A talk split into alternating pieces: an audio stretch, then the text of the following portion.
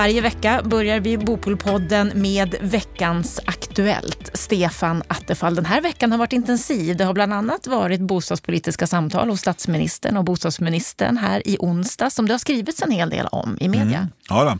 Det har varit en del artiklar om detta och en del eh, aktörer har varit ute och talat om vad de ska ta upp för någonting. Och Veidekke har varit ute med Lennart Weiss men också Riksbyggen och Allmännyttan och andra aktörer. Men eh, igår, i tisdags, var det ju också bostadsministern själv ute och eh, uttalade sig. Och, eh, han hade ju då ganska kraftiga kommentarer om att amorteringskravet är inget hinder för bostadsbyggandet. Och, eh, där går han ju emot kan man säga mycket av branschens uppfattning. Det som hände 2017-2018 när bostadsbyggandet föll från att ha växt och ökat ett antal år, det var ju att både bankerna själva eh, skärpte till sina eh, kvar att leva på-kalkyler, dess tillämpningar och införde på något sätt i förväg lite restriktioner. Därför att det aviserades ju nya amorteringskrav och så kom också de nya amorteringskraven. Och de här effekterna sammantaget fick ju marknaden att eh, faktiskt störtdyka på vissa håll. Han säger ju här i artikeln väldigt tydligt att bostadsbyggandet det är ingen kärnuppgift för staten. Nej, men då menar han väl förhoppningsvis att eh, att det inte handlar om att bygga bostäder, det ska inte staten göra. Nej, det är riktigt. Men det som han glömmer bort i analysen, det är lite vad som händer på marknaden. Det här är just den förståelsen, vilka mekanismer det är som ju man saknar. Eh, han säger att det kom ut mycket bostäder på marknaden. Jo, det gjorde det på vissa lokala marknader. Barkarby utanför Stockholm, Uppsala, Örebro. Där man byggde mycket både hyresrätter och bostadsrätter. Och det blev mättnadstendenser som samvarierade med det här. Men att priserna föll exempelvis på Södermalm berodde inte på att det byggdes mycket på Södermalm. Eh, alltså det, det, den här analysen är ju ganska grund, vilket gör att det här blir mer ett försvar för Finansinspektionens agerande. Det är finansmarknadsministern som talar, inte bostadsministern. Och bostadsministern har inte gjort en bostadspolitisk analys av kreditrestriktionens effekter.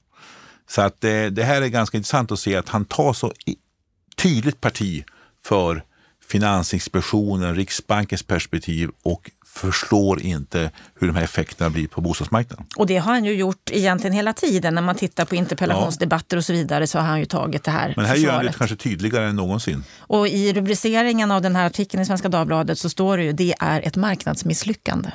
Ja, och det är klart att det är ett marknadsmisslyckande i meningen att det, man inte kan sälja de här bostäderna man har och så måste man eh, sänka priset något och så måste man eh, få iväg det här beståndet man har och så slutar man bygga nytt. Det är det som är effekten, man, man drar ner på nyproduktionen. Och då stryper man utbudet. Och vad är det som händer om utbudet minskar när folk fortfarande har pengar i plånboken och räntorna är låga? Jo, då stiger priserna och det är precis det vi ser nu på begagnarmarknaden. Nu börjar priserna stiga igen. Men nu när vi ser... Och då tror vi att det, nu är allting bra. Men det är inte bra därför att utbudet har inte blivit som det behövs vara. Men han menar ju också att vi aldrig har byggt så mycket som vi gör nu under hans nej, tid. Nej, alltså det, nu sjunker bostadsbyggandet. Det, det ökade fram till bara till 2017. Sen dess har det sjunkit ganska mycket. Eh, och vi, enligt alla prognoser som Boverket gör så bygger vi mycket mindre än vad vi borde göra. Därför att vi måste titta på befolkningsutveckling, urbanisering och reallöneutveckling och låga räntor. Men om vi tittar nu på det som hände här i veckan som vi ju inte vet resultatet av än, men att han då, Per Bolund tillsammans med Stefan mm. Löfven bjöd in till bostadspolitiska, bostadspolitiska samtal. Mm. Innebär inte det att de ändå har en vilja framåt? Jo, men det, det är jättebra. Men eh, Per Bolund har ju träffat alla de här aktörerna själva ett antal gånger. Och de har ju börjat bli besvikna för att det inte händer någonting av det samtalet. Nu är statsministern med. Det är bra. Det är bra. Jag hoppas också att fler statsråd kanske var med på den här träffen också. Men det som, och det innebär att ribban höjs ju nu, nu måste man leverera. Men det är ju det som man måste göra. Vad blir resultatet? Att träffas och lyssna, jättebra. Men det är ju leveransen sedan och eh, vilka slutsatser man drar som är intressanta. Om vi lämnar det, för det mm. kommer vi säkerligen att komma tillbaka till, så har vi också i veckan sett att Finansinspektionen har kommit med eh, nya kapitalkrav. Ja, jag tror vi räknade fram någon gång att det har skett ungefär 15 typ 15 olika typer av kreditrestriktioner sedan bolånetaket infördes 2010. Där amorteringskraven är ett par av dem bara, men också massa indirekta mot banksektorn. Och nu kommer ett nytt, det 16. Och det kommer att innebära att man höjer kapitalkraven för kommersiella fastighetsbolag. Läs också hyreshusbolag.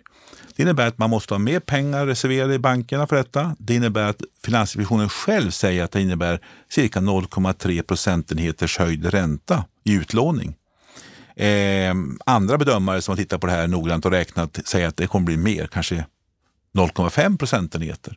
Men bara det innebär några hundra kronor mer i månaden för varje hyresrätt som byggs.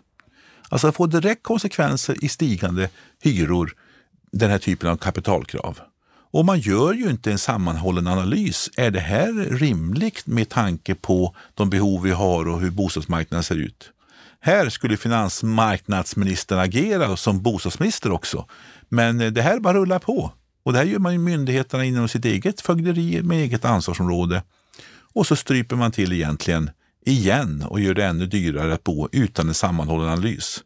Så det här sker hela tiden, den här typen av grejer. Så det du saknar är analysen? Analysen och helhetsperspektivet. Hur slår det här? Och hur skapar det förändrade incitamentstrukturer när det gäller nyinvesteringar? Jo, det blir ännu lite dyrare, tuffare att, bygga nytt och de nya blir ännu dyrare jämfört med befintliga beståndet. Och så klagar man på allt för höga hyror. Den ena handen vet inte vad den andra gör.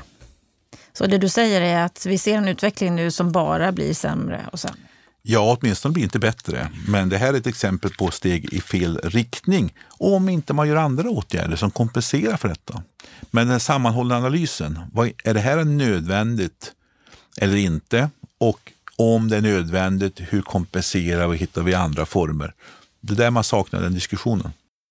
Då får vi se om vi kan återkomma till den diskussionen om det blir en sådan framöver. Stort tack för den här veckans Aktuellt, Stefan Attefall.